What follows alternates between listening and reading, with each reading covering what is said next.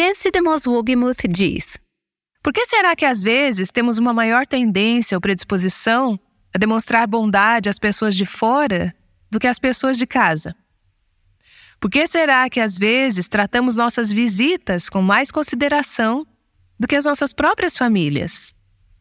Se você tem um hóspede em casa, você quer servi-lo da melhor maneira, não é mesmo? Mas se o seu marido ou seu filho adolescente tem algum pedido, você diria: ah, meu filho, por que você mesmo não vai lá? Você tem duas mãos, dois olhos, você sabe onde fica a geladeira, eu tô cansada. Pode ser até que você não diga isso. Mas será que alguma vez já se sentiu assim com relação a alguém da sua família? Às vezes, as nossas famílias estão lá embaixo, em nossa lista de prioridades e de demonstração de bondade.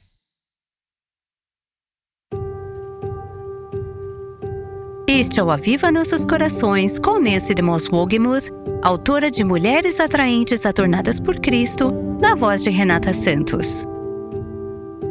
Quando uma amiga está internada ou acabou de ter um bebê, o que você faz? Muitas mulheres colocam a mão na massa e vão comprar presentes, fazer refeições. Querem demonstrar bondade de maneiras práticas. Hoje vamos discutir como podemos fazer o mesmo com aqueles que estão mais próximos de nós.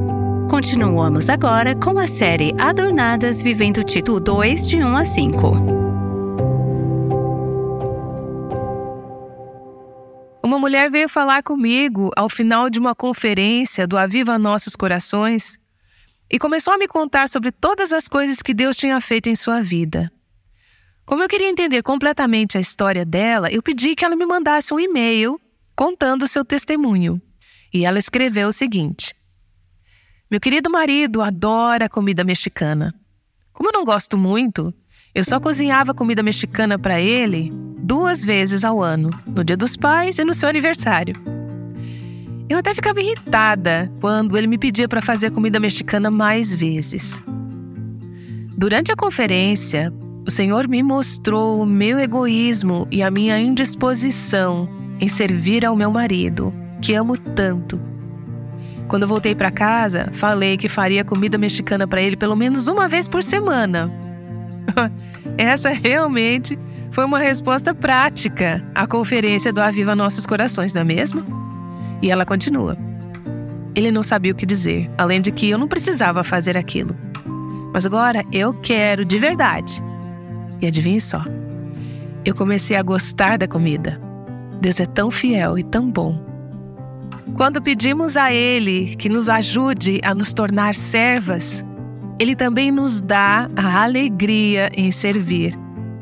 Chegamos a uma parte na série de Tito dois que trata da atitude do nosso coração ao servir.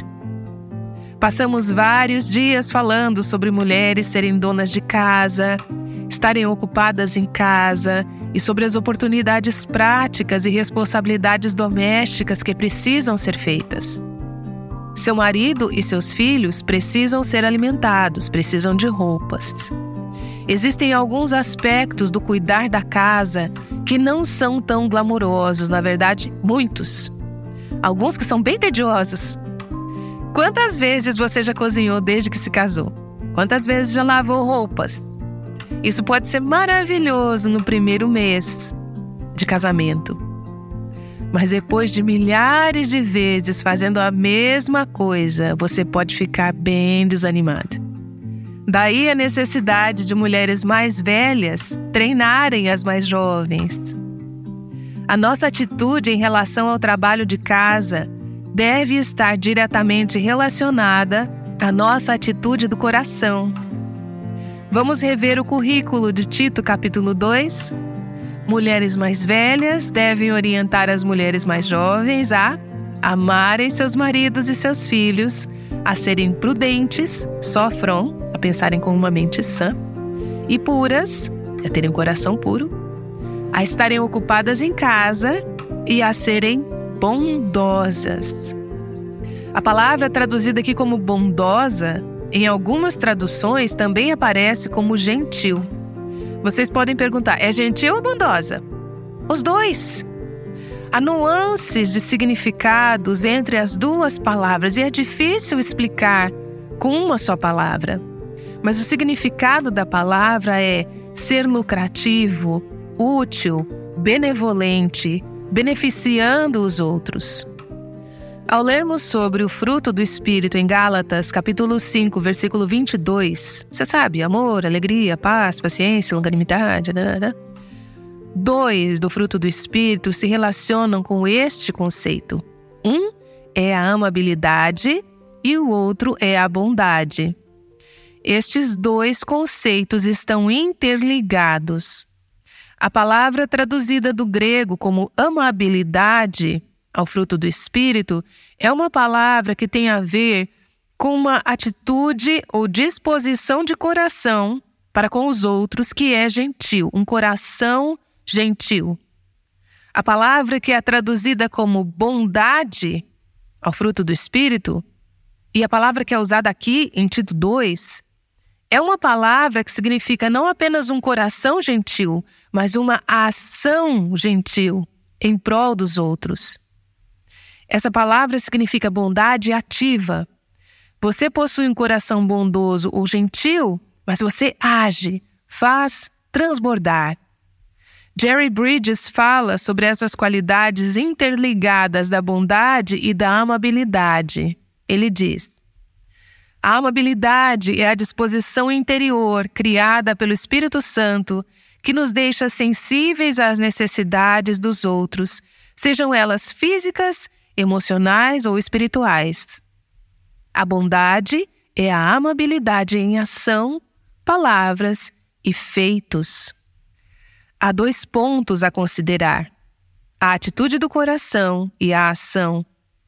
Estamos falando sobre as coisas que você faz em sua casa, por seu marido, seus filhos, vizinhos, colegas de sala de seus filhos, pessoas na igreja, ou seja, tudo o que fazemos de maneiras práticas para servir aos outros.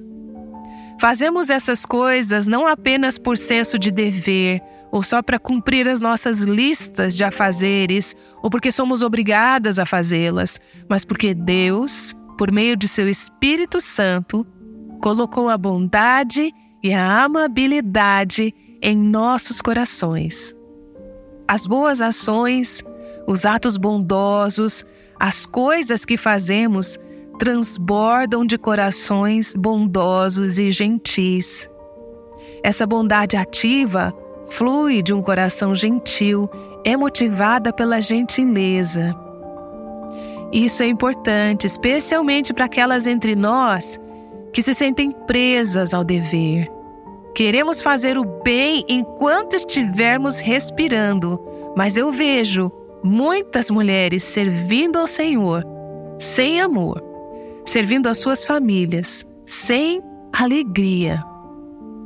Aliás, isso pode ser verdade para qualquer tipo de serviço. O Senhor tem falado comigo em meus estudos. A maior parte das minhas boas obras, deveres e tarefas não estão relacionadas ao mundo doméstico, mas se relacionam ao estudo, à preparação para ensinar, escrever livros e coisas que algumas pessoas acham que amariam fazer. Você talvez ame a ideia de fazer algumas dessas coisas, mas é porque você nunca as fez. É um trabalho difícil. Como o trabalho em seu lar, este é um trabalho difícil e muitas vezes tedioso. Muitas vezes, tarde da noite, quando todos já foram para a cama, você começa a sentir pena de si mesma e a pensar: no que você ganha com tudo isso? Você se pergunta: por que está fazendo isso? Por que não pode ter uma vida normal, como as pessoas que dormem à noite? Mas ao invés disso, você está acordada, cuidando de um bebezinho que está doente durante a noite. Ou está fazendo almoço pela milésima vez para seus filhos e pensa que ninguém se importa com o seu trabalho. A não ser quando não é feito, aí as pessoas notam. Podemos começar a ficar ressentidas. Podemos começar a ter autopiedade, a comparar as nossas vidas com as vidas de outras pessoas, ou desejar ter as vidas delas e começar a empurrar as nossas tarefas com a barriga. Parar de fazê-las de coração Mas a Bíblia está falando aqui sobre a motivação em servir, em cuidar da casa, que é a bondade e a gentileza em ação. Isso é importante porque nos lembra que esta vida não é centrada em nós mesmas, mas nos outros.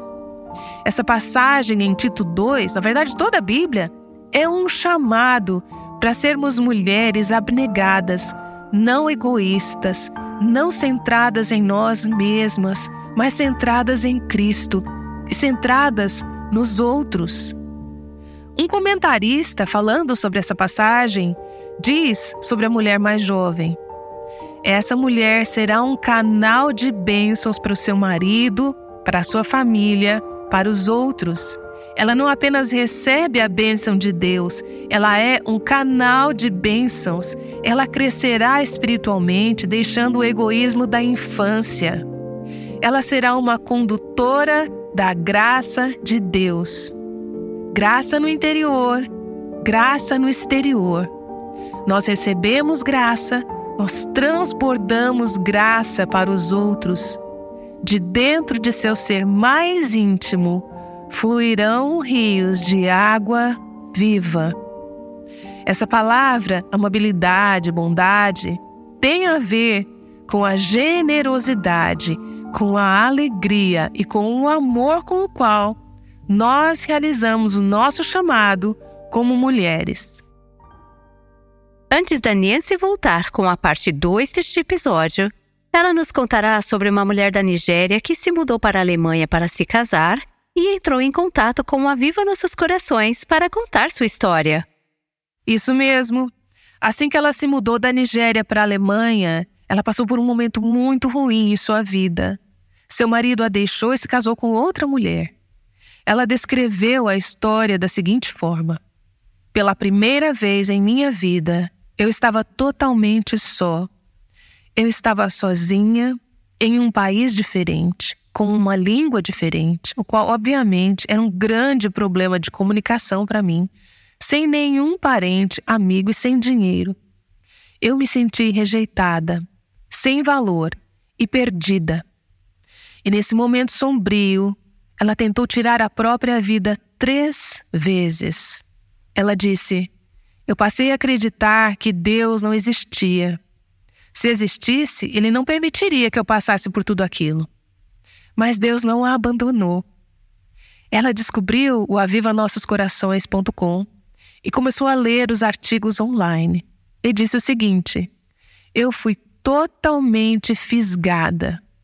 Fui muito abençoada pelas muitas histórias de vidas transformadas por este ministério, e isso poderia acontecer comigo. Finalmente me envolvi com um grupo de mulheres com quem eu poderia contar para me mentorear, para me ensinar sobre Jesus. Ela assistiu a um vídeo que incluía um clipe de Adira, uma de nossas embaixadoras que mora na Alemanha. Essa mulher nigeriana imediatamente entrou em contato com a Yadira e elas começaram um relacionamento de mentoria no estilo de Tito dois. E ela concluiu seu testemunho dizendo o seguinte: quem sabe? Talvez o Senhor tenha me trazido para a Alemanha para encontrar a verdade através do Aviva Nossos Corações, para viver um momento como este. Deus pode pegar a mensagem deste ministério e usá-la do jeito que quiser, em qualquer lugar do mundo. Eu amo ver como Ele nunca nos desampara e junta os pedaços desse quebra-cabeças que é a vida.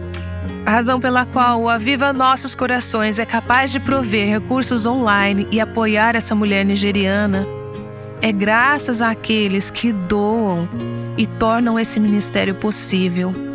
Obrigada por considerar fazer parte deste ministério da forma que Deus quer, para continuarmos a chegar até mulheres necessitadas de corações famintos ao redor do mundo. Agora vamos voltar para a parte dois do episódio de hoje sobre Tito dois. Conforme eu pensava sobre essas qualidades da bondade e da gentileza e sobre o que falamos nos últimos episódios a respeito de cuidar do lar, estar inclinada para o ambiente doméstico, servir dentro do nosso lar. Há uma mulher nas Escrituras que veio à minha mente. Ela demonstra de uma forma linda o cuidado e as qualidades da gentileza e da bondade.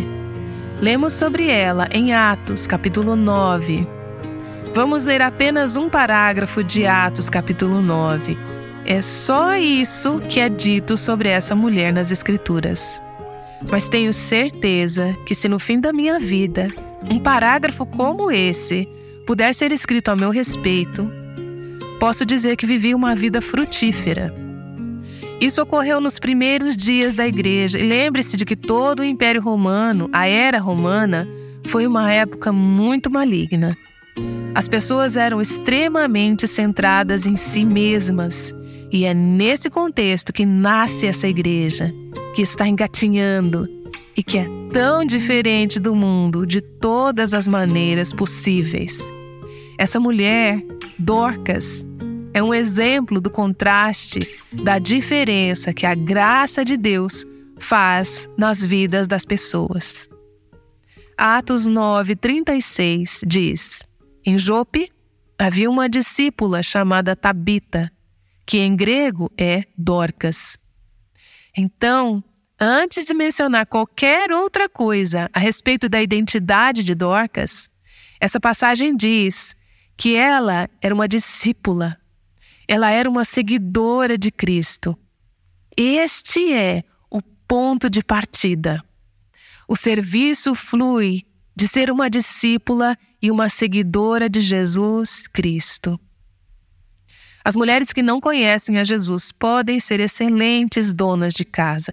Elas podem ter muitos talentos e habilidades, podem ser boas mães, boas esposas em muitos aspectos. Mas elas não podem ser mulheres cristãs verdadeiras porque elas não têm o poder do Espírito Santo habitando em seus corações e as capacitando, motivando e guiando no que fazem. Então, em primeiro lugar, Dorcas era uma discípula. Para ser uma mulher verdadeira, primeiro é preciso se tornar uma seguidora de Jesus Cristo. E ela era. Eu amo a próxima frase que a descreve no final do versículo trinta e seis. Que se dedicava a praticar boas obras e a dar esmolas. Essa não é uma ótima descrição? Ela realizava boas obras. A palavra boas é ágatos, que significa beneficial, útil, produtiva, que beneficia os outros, a bondade em ação. Ela se dedicava a praticar boas obras e a dar esmolas. Ela não tinha apenas bondade em seu coração. Isso transbordava em boas obras para que os outros pudessem ver as suas boas obras e glorificar o seu Pai que está no céu. E ela se dedicava a praticar essas boas obras e atos de caridade. Esta não era apenas uma ocupação extra para ela. Não sabemos se ela era casada ou solteira ou quantos anos ela tinha. Não sabemos mais nada sobre a sua situação ou momento de vida, mas sabemos que essa mulher é descrita como sendo uma discípula de Cristo e que ela se dedicava a boas obras e a dar esmolas. Isso significa que ela era uma bênção para muitas pessoas. Ela não estava vivendo uma vida focada em si mesma, mas sim nos outros. Primeiro centrada em Cristo e então centrada nos outros. Nos versículos trinta e sete a trinta e oito lemos: naqueles dias ela ficou doente e morreu. E seu corpo foi lavado e colocado num quarto do andar superior. Lida ficava perto de Jope e, quando os discípulos ouviram falar que Pedro estava em Lida, mandaram-lhe dois homens dizer-lhes: não se demore em vir até nós. Veja, Dorcas está morta. O que é que eles pensam que Pedro vai fazer? Nós já sabemos o que Pedro fez, porque sabemos a história. Mas o que é que eles estavam pensando?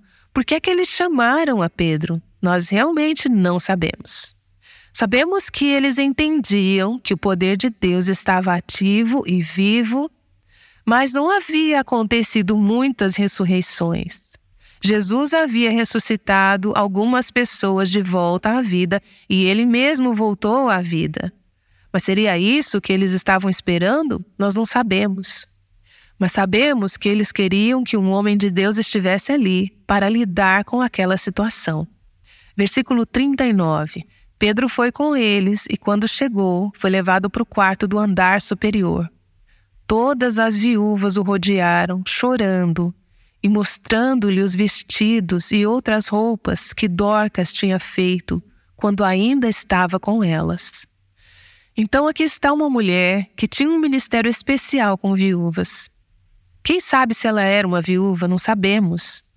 Ela poderia ser uma mulher mais jovem, ou quem sabe uma mulher mais velha, que estava com o ninho vazio. Nós não sabemos. Tudo o que nós sabemos é que o amor dela por Cristo fluía em seu ministério para com os outros, particularmente para com as viúvas. Era um ministério prático, ela colocava a mão na massa, fazia vestidos e outras roupas. Ela tinha habilidade com costura, era uma costureira e usava essa habilidade para beneficiar e abençoar o corpo de Cristo. Conforme eu refletia sobre esse acontecimento nos últimos dias, acabei me questionando. Como eu serei lembrada? Quando meu corpo estiver lá deitado, esperando para ser enterrado, qual será a frase que descreverá a minha vida? Ah, ela escreveu um monte de livros. Ah, ela tinha aqueles podcasts. Ela trabalhava duro. Na verdade, eu não quero ser lembrada por essas coisas. O que eu quero que os outros se lembrem é que eu me importava, que eu era gentil, que amei, que toquei suas vidas de maneiras práticas que fizeram a diferença. Como você será lembrada? Imagine que a sua vida pudesse ser resumida em apenas uma ou duas sentenças, como nós temos aqui. Como você será lembrada? Ela era gentil, ela era boa, ela era uma serva do Senhor. Ela se doava. Quem derramará lágrimas em seu caixão ao se lembrar de como você os serviu e os abençoou? Como você tem mostrado aos outros a bondade de Cristo de maneiras práticas? Esse chamado para sermos bondosas, as mulheres mais velhas devem orientar as mulheres mais jovens a serem bondosas, terem um coração gentil e a serem bondosas em suas ações, não é apenas um chamado para responder com bondade conforme as oportunidades surgem. Muitas de nós conseguem fazer isso. Se alguém nos pergunta, você pode servir, pode fazer isso? Sim, claro que sim. Creio que é muito mais do que isso. É o chamado para procurarmos de forma proativa oportunidades para ser bênção para os outros, para demonstrar a bondade de Deus para os outros, tomar iniciativa. Dê uma olhada na sua igreja. Vamos à igreja, encontramos muitas pessoas lá. Passamos uns pelos outros nos corredores e dizemos, oi, como você está? Tudo bem? A maioria das pessoas não está bem. E será que paramos para tentar descobrir como elas realmente estão? E quais são suas necessidades reais? Há algum tempo eu recebi um e-mail de alguém que frequenta a minha igreja. Eu não a conheço muito bem, eu sei quem ela é e sei o nome dela. Mas no e-mail, ela abriu seu coração sobre as suas dores, cargas e as preocupações que têm a ver com seu momento de vida. Eu poderia ter passado por ela na igreja umas cem, duzentas vezes e não saberia nada disso, se ela não tivesse separado um tempo para me escrever. Talvez eu precise me aproximar de algumas pessoas e perguntar, como você está? Como você realmente está? Como eu posso te servir? Você tem alguma necessidade nesse momento em sua vida que eu possa suprir? Deus nos abençoa para que possamos abençoar a outros. Ou seja, este é um chamado para tomar a iniciativa de forma proativa e demonstrar bondade. Primeiro Timóteo capítulo cinco descreve uma mulher mais velha que, assim que se tornou viúva, se qualificou para ser cuidada pela igreja. Em algum momento nós faremos uma série sobre esse texto, mas vamos ler a descrição dessa mulher em primeiro Timóteo cinco, versículo dez. Ela é bem conhecida por suas boas obras, criou filhos, demonstrou hospitalidade, lavou os pés dos santos, que não é um trabalho muito glamouroso, socorreu os atribulados e se dedicou a todo tipo de boa obra. Este é o exemplo de uma mulher verdadeira. Estas não são coisas glamourosas, são tarefas que não focam em você mesma e que exigem sacrifício. Mas nós fomos chamadas a ser e fazer essas coisas como mulheres e a ministrar a bondade de Deus aos outros. Para quem devemos demonstrar bondade? Nossa bondade deveria ser direcionada a quem? Eu vou dar vários exemplos. Em primeiro lugar, as nossas famílias. Por que será que, às vezes, temos uma maior tendência ou predisposição a demonstrar bondade às pessoas de fora do que às pessoas de casa? Por que será que, às vezes, tratamos nossas visitas com mais consideração do que nossas próprias famílias? Se você tem um hóspede em casa, você quer servi-lo da melhor maneira, não é mesmo? Mas se o seu marido ou seu filho adolescente tem algum pedido, você diria: ah, meu filho, por que você mesmo não vai lá?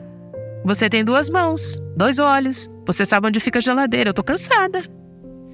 Pode até ser que você não diga isso, mas será que alguma vez já se sentiu assim com relação a alguém da sua família?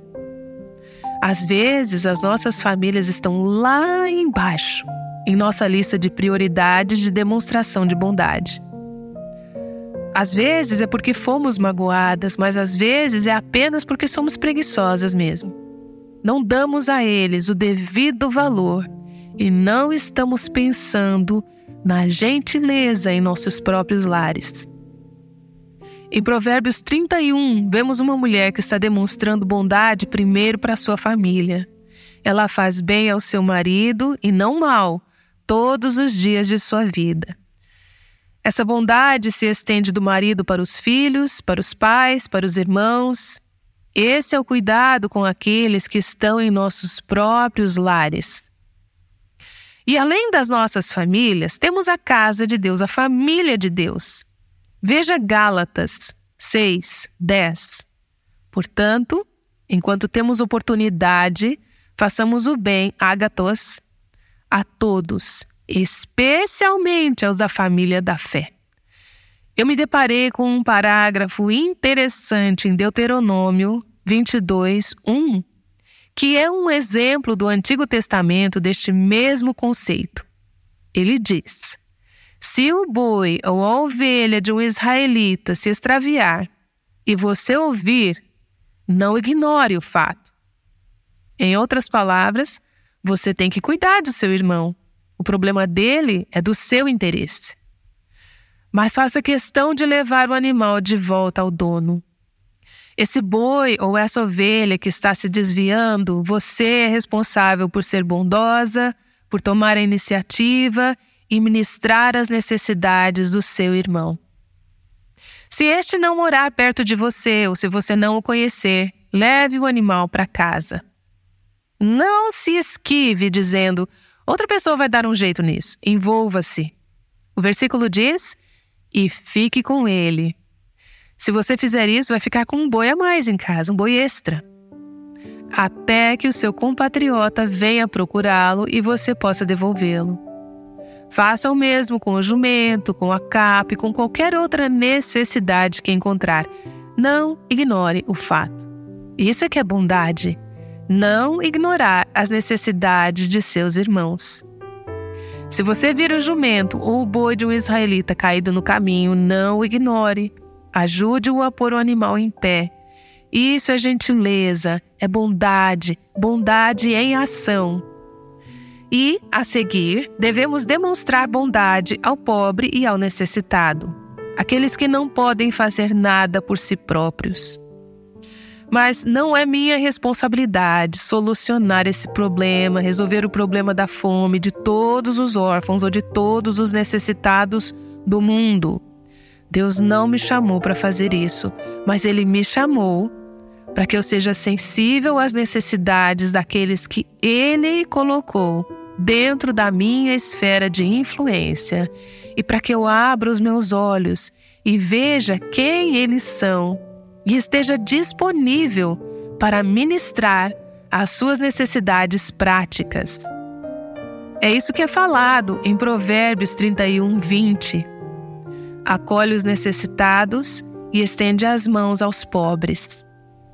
E não somente aos pobres e necessitados, mas, e isso é difícil, devemos demonstrar bondade aos nossos inimigos. Aos nossos inimigos. Vocês conseguem entender?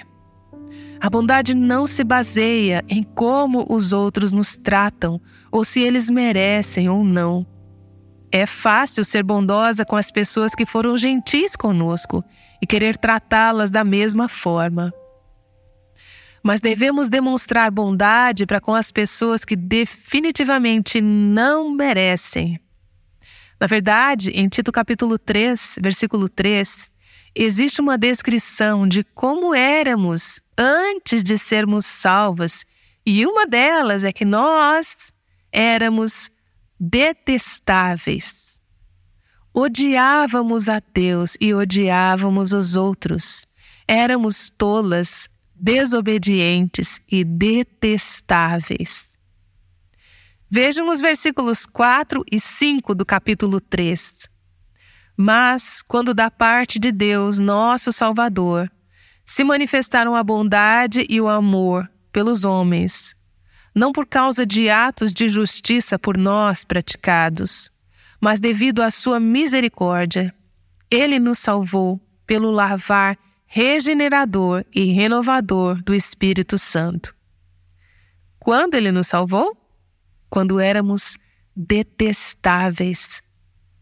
Foi nesse momento que a sua bondade e gentileza entraram nas nossas vidas. Quando nós, como filhas de Deus, somos gentis com aqueles que não merecem, nós demonstramos às pessoas como Deus é. Refletimos a maravilhosa e imerecida bondade de Jesus Cristo.